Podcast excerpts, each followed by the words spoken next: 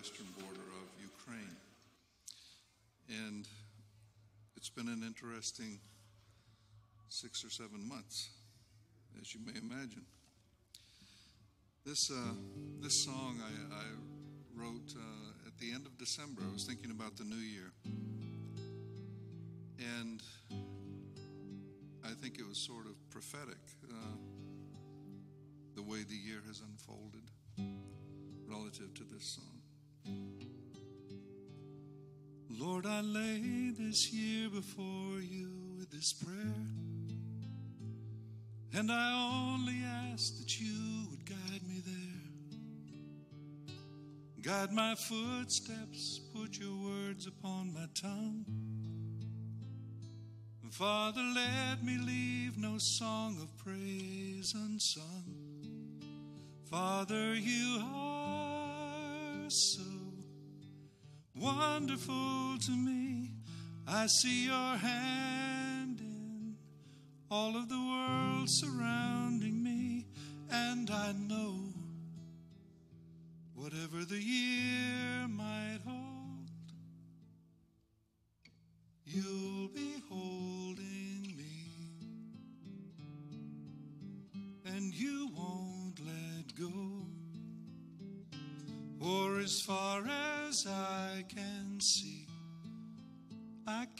see so far, but Father, you can.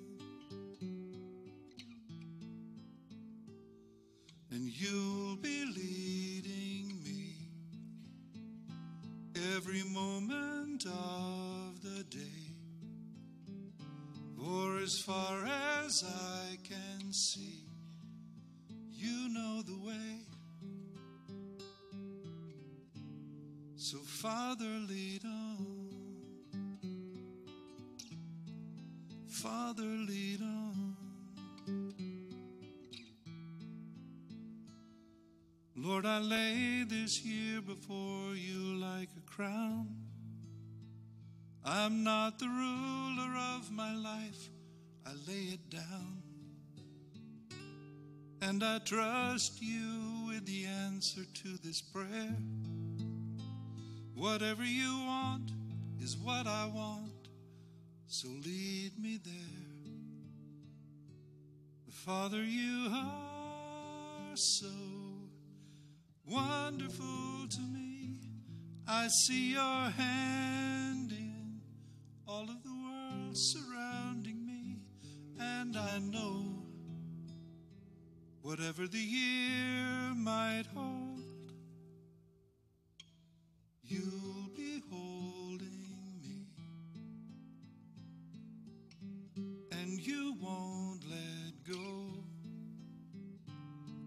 as far as I can see, I can see so far, but Father, you can.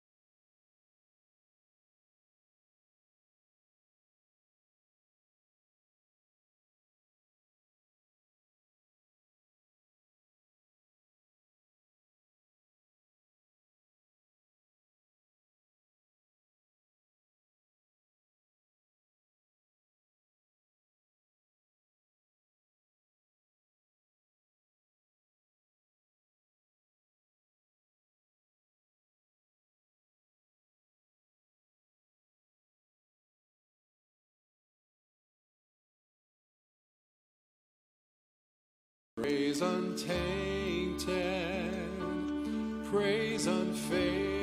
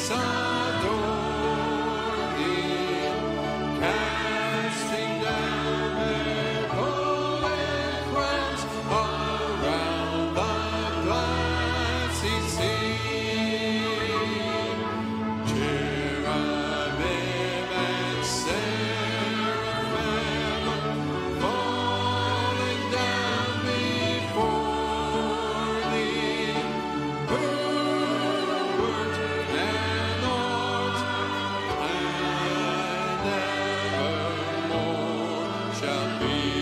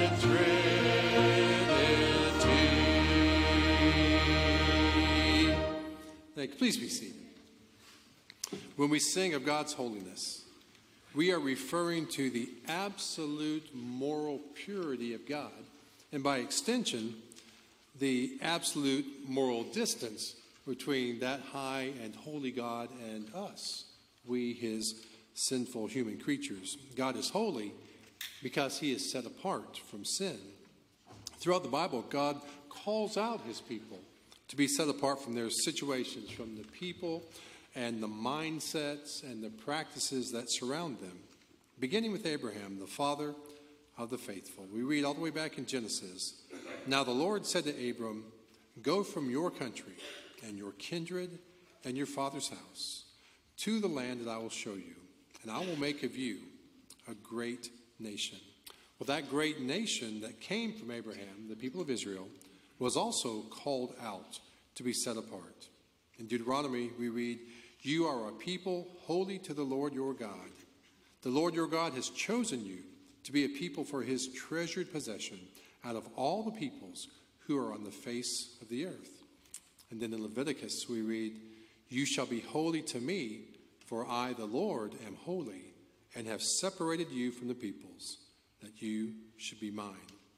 With that truth of being called out to be a set apart people extended into the New Testament as the apostles, under the inspiration of the Holy Spirit, addressed the followers of Jesus. Paul wrote, Do not be unequally yoked with unbelievers, for what partnership has righteousness with lawlessness? Or what fellowship has light with darkness? What accord has Christ with Belial? Or what portion does a believer share with an unbeliever? What agreement has the temple of God with idols? For we are the temple of the living God. As God said, I will make my dwelling among them and walk among them, and I will be their God, and they shall be my people. Therefore, go out from their midst and be separate from them, says the Lord, and touch no unclean thing. Then I will welcome you, and I will be a father to you, and you shall be sons and daughters to me, says the Lord Almighty. And Peter wrote, As obedient children, do not be conformed to the passions of your former ignorance, but as he who called you is holy, you also be holy in all your conduct, since it is written, You shall be holy, for I am holy. John was given a glimpse into the future, and even then, God calls out his people. He wrote, I heard another voice from heaven saying, Come out of her, my people, lest you take part in her sins, lest you share in her plagues. And that's the reason God calls us out to be a set apart people, because sin removes us from being under the umbrella of God's protection and blessing. Isaiah the prophet wrote, Your iniquities have made a separation between you and your God, and your sins have hidden his face from you, so that he does not hear. But that sin, that, that, that separation that sin causes, that's not permanent. Our sins don't sever our relationship with God, but they do disrupt the closeness of the fellowship. But God has made a way for that closeness to be restored, and that is through the act of confession. We're going to do that two ways. We'll do that privately and individually as each of us, in the privacy of our own heart, speaks to God, confesses our sins, asks for forgiveness. Then we'll do that as a corporate body and at that time, there will be a prayer on the screen. And if that prayer is a true prayer of your heart, I'll invite you to pray that with me at that time. But let's first go before God, each of us as individuals, into the privacy of our own hearts.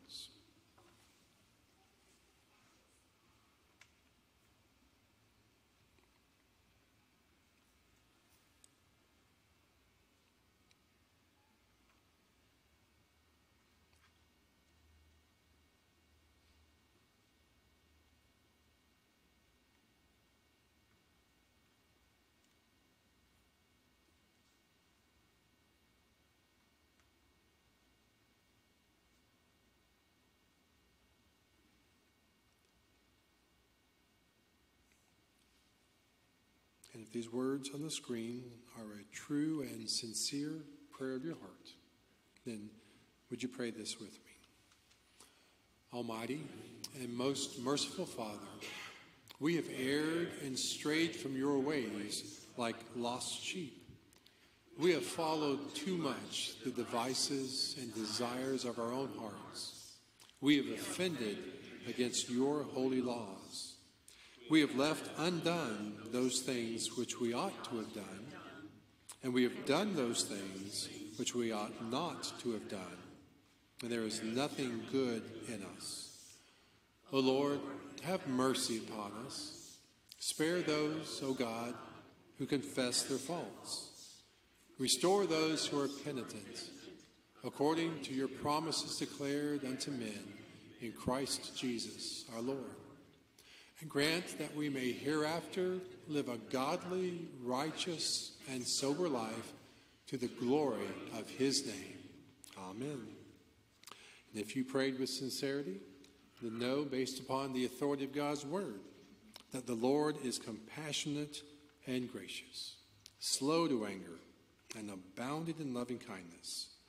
He has not dealt with us according to our sins, nor rewarded us according to our iniquities.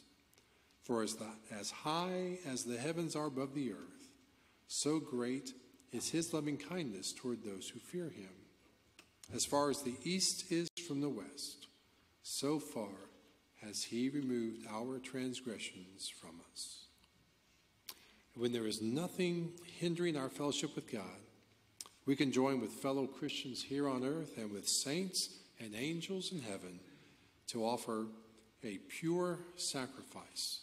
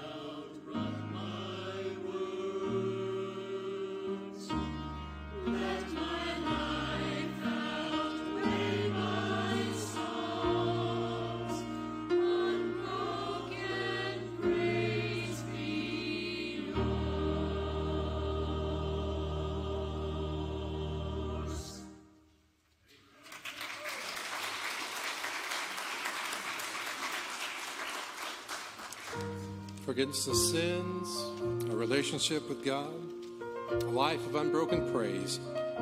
All this and more is possible only because of what Jesus did on the cross. Let's stand, let's sing about that. Oh, to see the dawn of the darkest day, Christ on the road.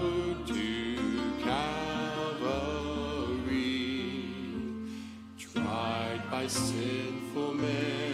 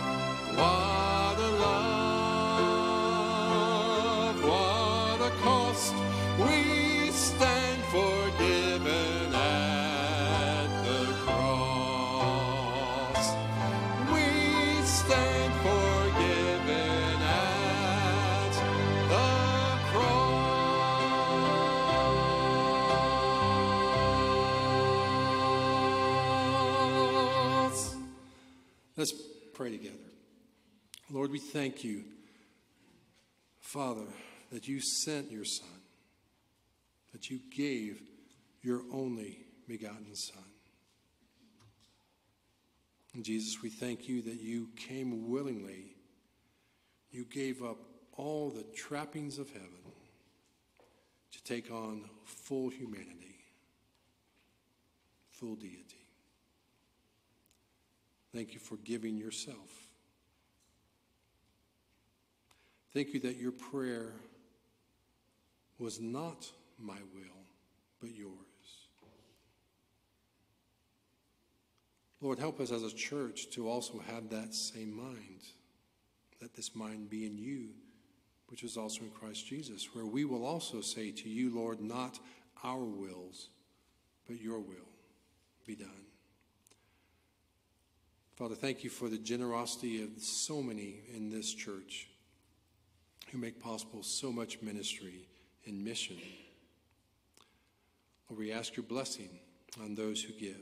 We ask your blessing on those who wish to give but just simply cannot. Lord, take the offerings that are given, use them in a way that brings the greatest glory to you and the greatest good to ourselves. We ask all that in Jesus' name. Let's pray together this prayer for illumination through this song, that our eyes will be open, our ears will hear what God has for us.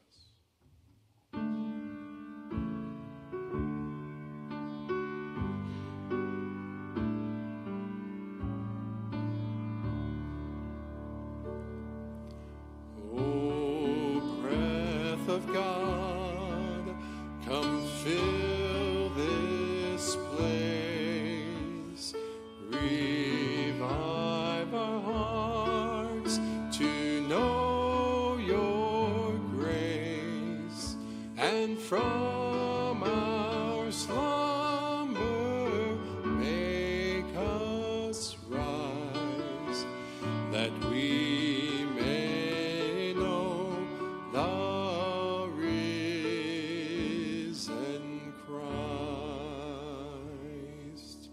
Please have a seat.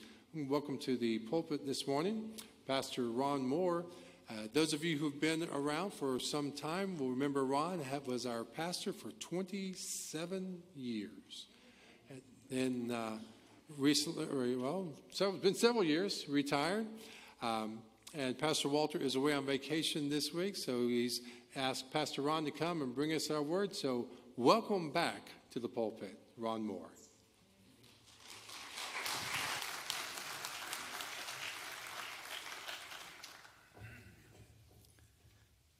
What David was so kind and did not say was that when I retired, everybody said, Amen.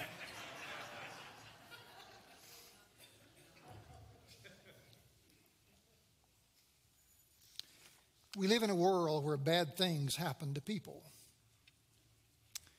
I know the book said they just happen to good people, but that's not true. They happen to everyone. My wife and I a couple of months ago we were watching television. We tried to find a movie to watch that we'd be willing to watch.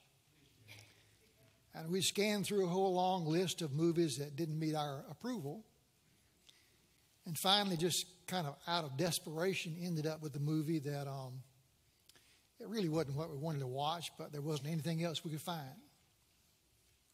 The uh, lead character was a man, and he had kind of an acerbic type, acidic type personality, and uh, just not someone that you could identify with very easily. And uh, as the movie began to unfold, I leaned over and said to my wife, I bet this is a Christian movie. Because I said later on over in the movie, uh, he's going to meet Jesus Christ. His life's going to be changed. He's going to become a different person. I was wrong. Later, over in the movie, he was visiting a lady in the hospital. She had a 14 year old son who was the patient. And according to the script in the movie, the boy had leukemia. The doctors had done everything they could, and nothing they had done had worked. And now they had come to the mother and they had told her that she needed to prepare for her son's death, that it would be imminent. And she was relaying this information to the man who was the lead actor. Uh, he had already said that he was an atheist. He did not believe in God, that there was a God. He walks out of the hospital, it's night. He looks up at the starry sky and he says, God, if there is a God, you must be a monster. And then he said, to let a 14 year old boy die like this. What kind of God are you? You must be a monster. Now, as the story in the movie unfolded, a few scenes later, he's visiting with that mother again, but now the story is completely different. Uh, the child has gone into remission. The doctors can find no trace of cancer in his bloodstream. And she is, in fact, packing his suitcase for him to go home. And I think to myself as I'm sitting there watching, well, now he's going to walk outside, look up at the sky, and say, Thank you, Jesus. Or he's going to say, Well, maybe I was wrong. None of that happened. He thanked the doctors and the medicine for making the boy well. And I'm sitting there going, Wait a minute. you blame God for when things were going bad, but when things got started going good, God didn't get any credit at all. Actually, I realized that idea is pervasive in our society. It is the normal operating system in the mindset, at least of the American people. I find that even many people who are Christians subscribe to that idea. As a pastor, I've had people come to me and say, Why did God let this happen to me? I've had people come to me and say, You know, I've been teaching Sunday school for 20 years. Why did God let this happen to me? I've had people come to me as a pastor and say, Pastor, what, what have I done that God is doing this to me? I'd like to address that issue from what I believe is a biblical position. Okay? I'm going to read from chapter uh, Romans chapter 1. We'll begin in verse 18 and read to the end of the chapter. But as I read these verses, I'm only going to use three verses out of them for my, for my sermon text. And even in those three verses, I'm going to use three phrases that'll show up there. Okay? So, uh, Romans chapter 1, beginning in verse 18. And if you don't mind, I would like to ask you to stand with me as I read the word, okay? The Apostle Paul, of course, is writing this. He's writing to the church in Rome. He said, For I am not ashamed of the gospel for it is the power of God for salvation to everyone who believes, to the Jew first, and also to the Greek. For in it the righteousness of God is revealed from faith for faith, as it is written, the righteous shall live by faith. For the wrath of God is revealed from heaven against all ungodliness and unrighteousness of men, who by their unrighteousness suppress the truth. For what can be known about God is plain to them because God has shown it to them. For his invisible attributes, namely his eternal power and divine nature, have been clearly perceived ever since the creation of the world in the things that have been made. So they are without excuse. For although they knew God, they did not honor him as God or give thanks to him, But they became futile in their thinking, and their foolish hearts were darkened. Claiming to be wise, they became fools and exchanged the glory of the immortal God for images resembling mortal man and birds and animals and creeping things. Therefore, God gave them up in the lust of their hearts to impurities, to the dishonoring of their bodies among themselves, because they exchanged the truth about God for a lie, and worshiped and served the creature rather than the Creator, who's blessed forever. Amen. For this reason, God gave them up to dishonorable passions. For their women exchanged natural relations for those that are contrary to nature, and the men likewise gave up natural relations with women and were consumed with passion for one another, men committing shameless acts with men and receiving in themselves the due penalty for their error. And since they did not see fit to acknowledge God, God gave them up to a debased mind to do what ought not to be done. They were filled with all manner of unrighteousness, evil, covetousness, malice. They're full of envy, murder, strife, deceit, maliciousness.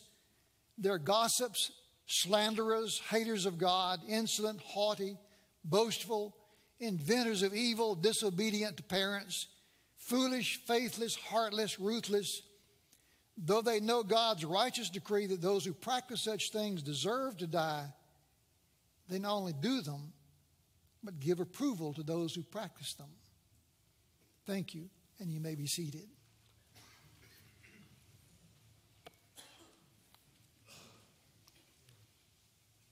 If you look at verses 24, 26, and 28, you notice that the same phrase shows up in all three verses. And the phrase is, and God gave them up. Paul is giving us an insight into God's judgment on our sin, not after we die, but how God judges our sin while we still are alive in this world. And this is the way it works. We see our sin and we want to rush, we love it and we want to rush to it.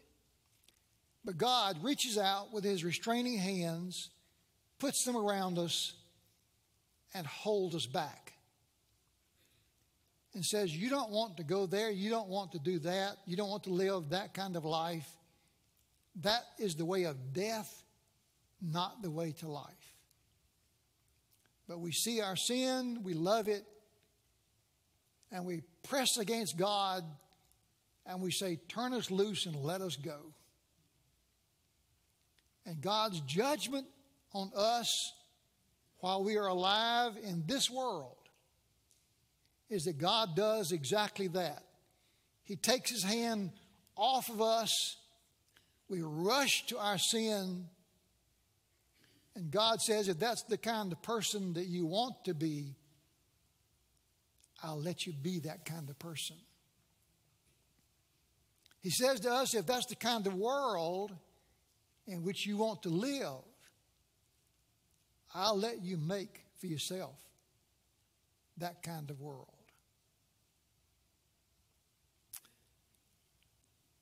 And the world we live in is the result of that. It was never God's will that we should live in this kind of world.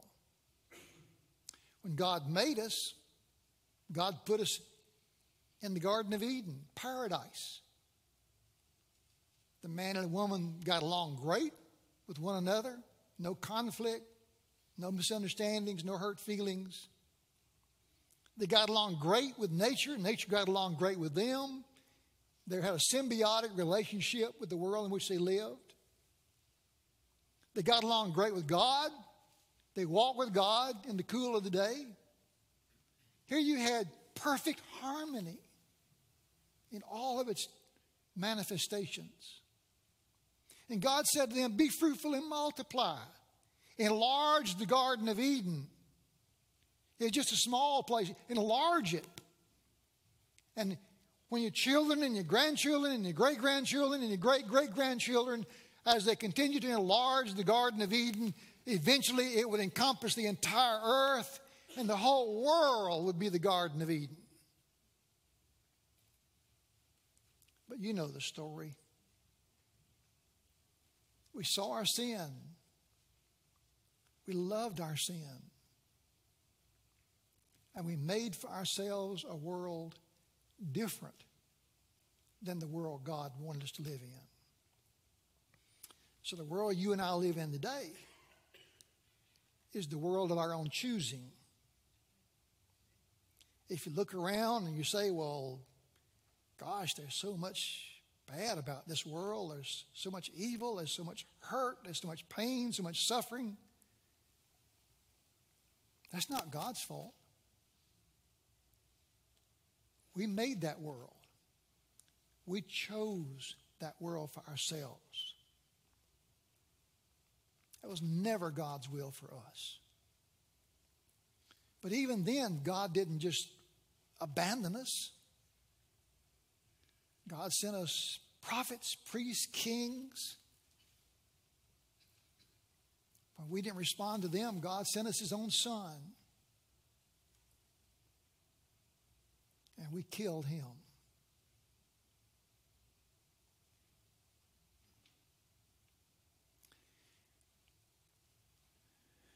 If you want to change the world, there's three things you need to do.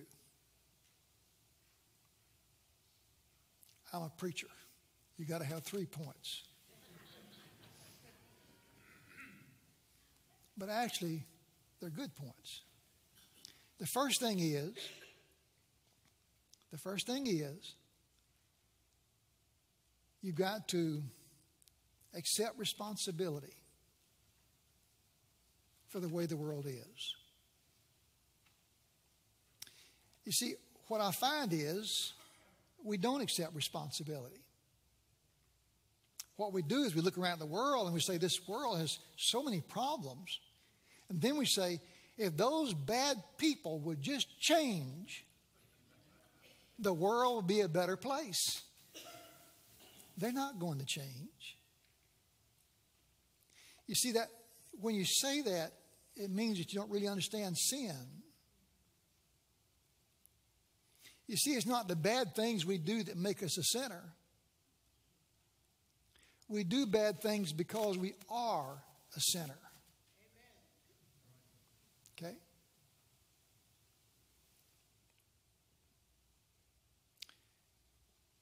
We take God who sits on his throne, we take him off that throne, we put him down here. And then we climb up on that throne for ourselves.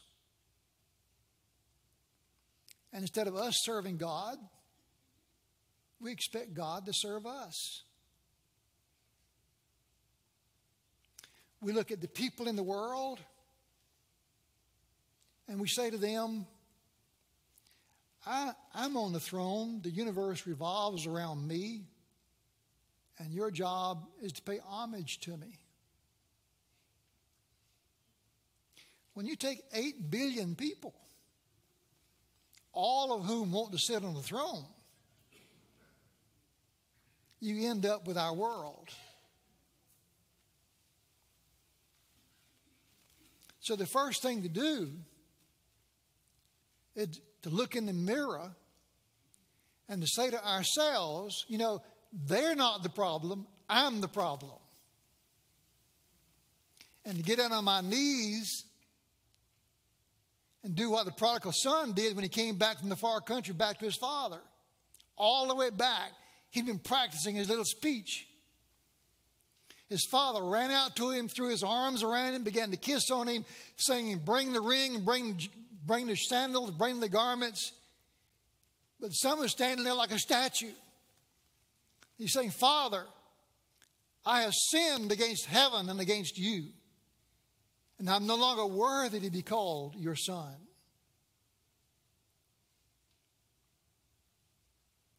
And that's what you and I need to do to get down on our knees and say, Father,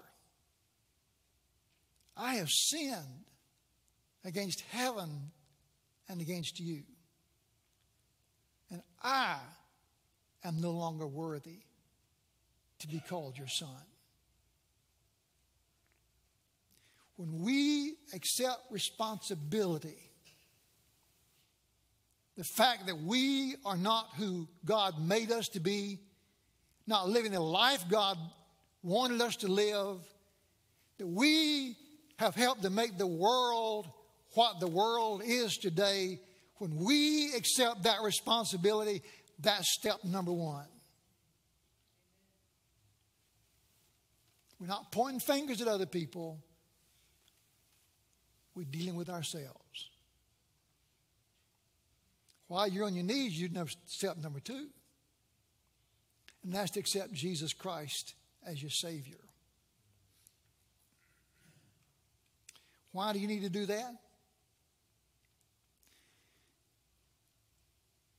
Because the only way you can change a human being is to change them on the inside, make them a different person. You see, in our society, we're trying to educate people up. I, I love education, I'm an avid reader. But I'm going to tell you a secret. I know a whole lot more things than I do. You can't educate people up out of their sin. You can't, you can't give them prosperity and raise them up above their sin. They're still who they are. The only way you can change people is by changing their heart and their mind and their soul and make them a brand new person. And that's what Jesus Christ does. He puts His Spirit in us, He changes the way we think, He changes the way we feel, He changes the way we look at the world, interact with the world. He changes who we are on the inside. That's what Jesus Christ does. Okay? That's why it's so important to become a Christian. Because you can't do it with willpower. You can only do it in the power of the Holy Spirit living inside of you. Okay? How, how, do, you, how do you become a Christian? You just receive it as a gift. Paul wrote, For by grace you have been saved through faith. And this is not of your own doing, it is the gift of God, not of works, so that no one can boast. On your knees, confessing that I am a sinner and I am not, un, I'm not worthy except Christ. And when you do that, He puts His Spirit in you. That's why it's called a new birth, being born again. That's why you're described as a new creature in Christ, a new creation.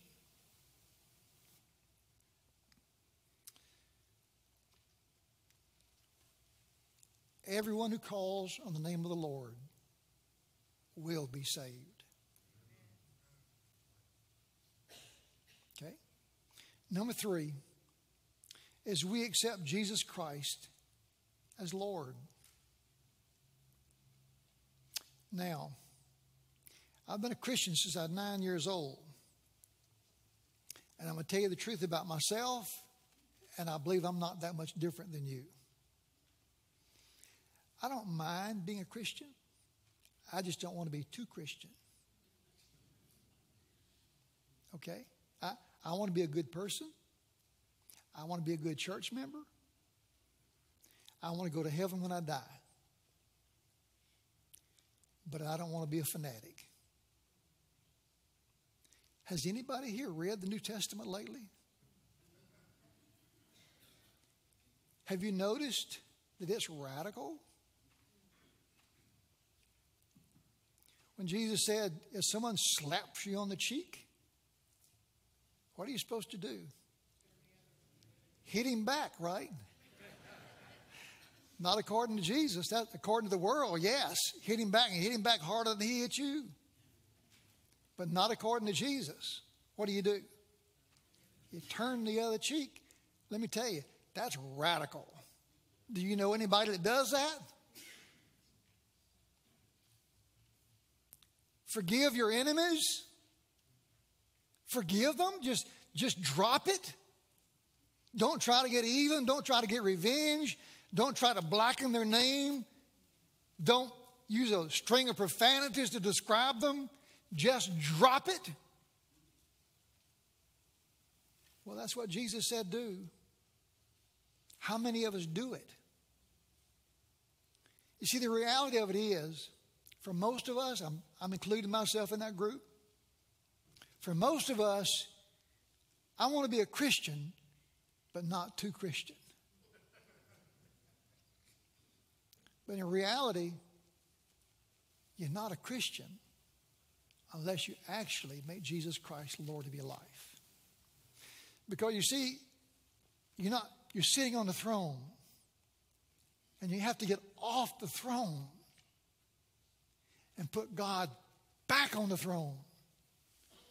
And then get down at God's feet and bow down and give your life to Him so that He's not your servant, you're His servant. It only works one way. And that's when Jesus Christ is Lord.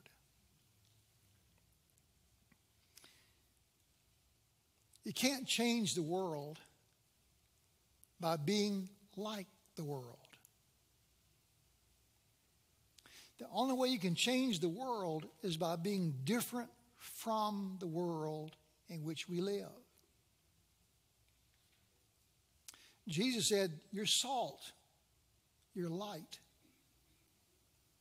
You know what salt does? You put a little bit in and it changes the whole pot. Christians are supposed to have an influence in society greater than their numbers.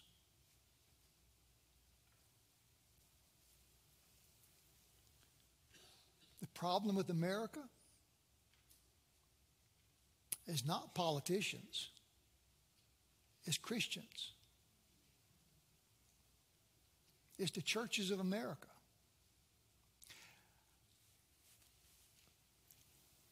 I wish Joe would call me. I have the answers. All the problems.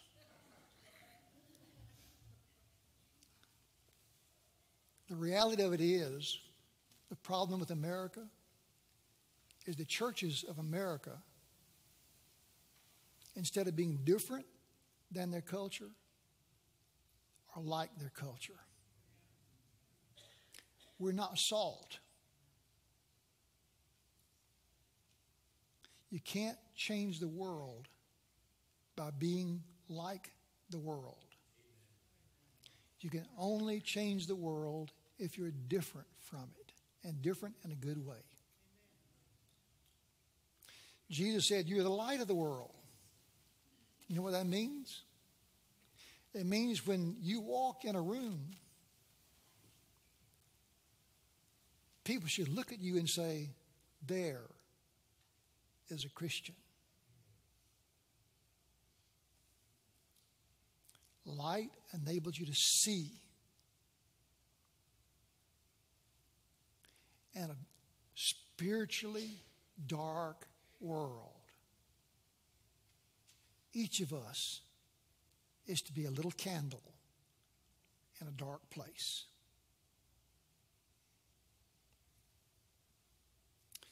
We live in a world where there's a lot of suffering. That's not God's fault. It was never His will it should be that way. But God has taken His restraining hands off of us. and said, If you want to be that kind of person, I'll let you be that kind of person. If you want to have that kind of world, I'll let you have the kind of world that you want to have. But that was never my will for you. If you want to change the world, the way you change it is by changing yourself. You get down on your knees and says, I have sinned against heaven and against you. You give your heart and your life to Jesus Christ, and He comes inside of you. He changes you on the inside. And then you make Jesus Christ Lord of your life. And you start doing those hard things in the gospel that none of us really want to do. The Next thing you know, the world in which you live, maybe not the whole world, but the world in which you live, will change. Because when you change, you're going to have an influence on your surroundings. And you'll help make the world a better place because you're a Christian. Our hymn of invitation this morning, if there's anyone who wants to make a rededication of their life, if they want to Uh, re- recommit their life to Christ, if they want to make a profession of faith in Christ, if you just simply want to join a, a group of believers who are trying their best to serve Christ as best they can, this is a good church. I invite you to stand as we sing. This will be our invitation hymn.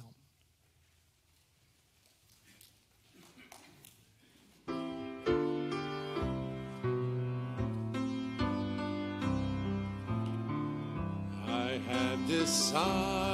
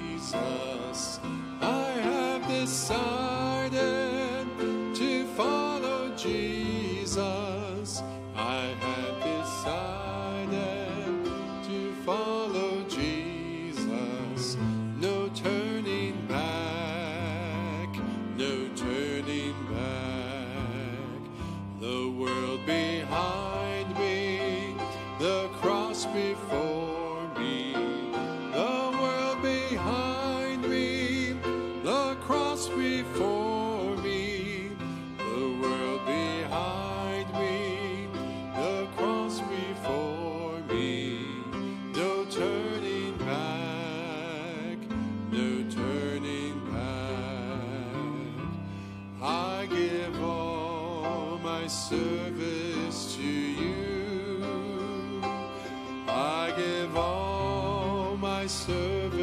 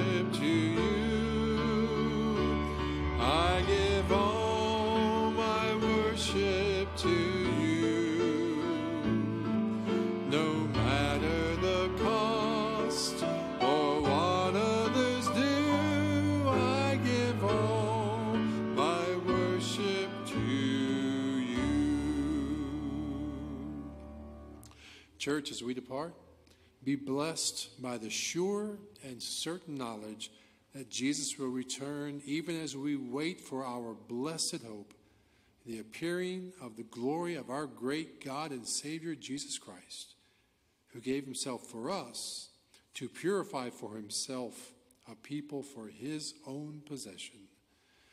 Go out now as children of God without blemish in the midst of a crooked and twisted generation, among whom you shine as lights in the world. And all God's people who pledged to do so said, Amen.